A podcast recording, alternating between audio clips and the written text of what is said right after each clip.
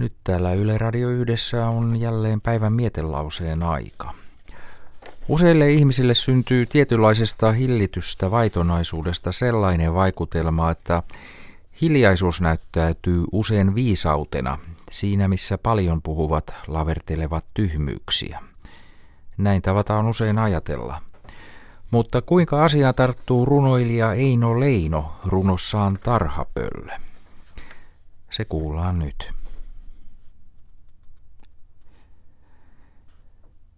Tarhapöllö, se oksallansa oli niin viisas. Viisas, koska hän ei puhunut mitään. Suomessa sekin jo piisas. Tarhapöllö, se oksallansa laululintuja kuulee, makumestari olevansa laulun maassa luulee. Ystävät ympäri tarhapöllön, mietteensä somasti sorvaa – koska sulle ei jääntä suotu, sulla on varmaan korvaa.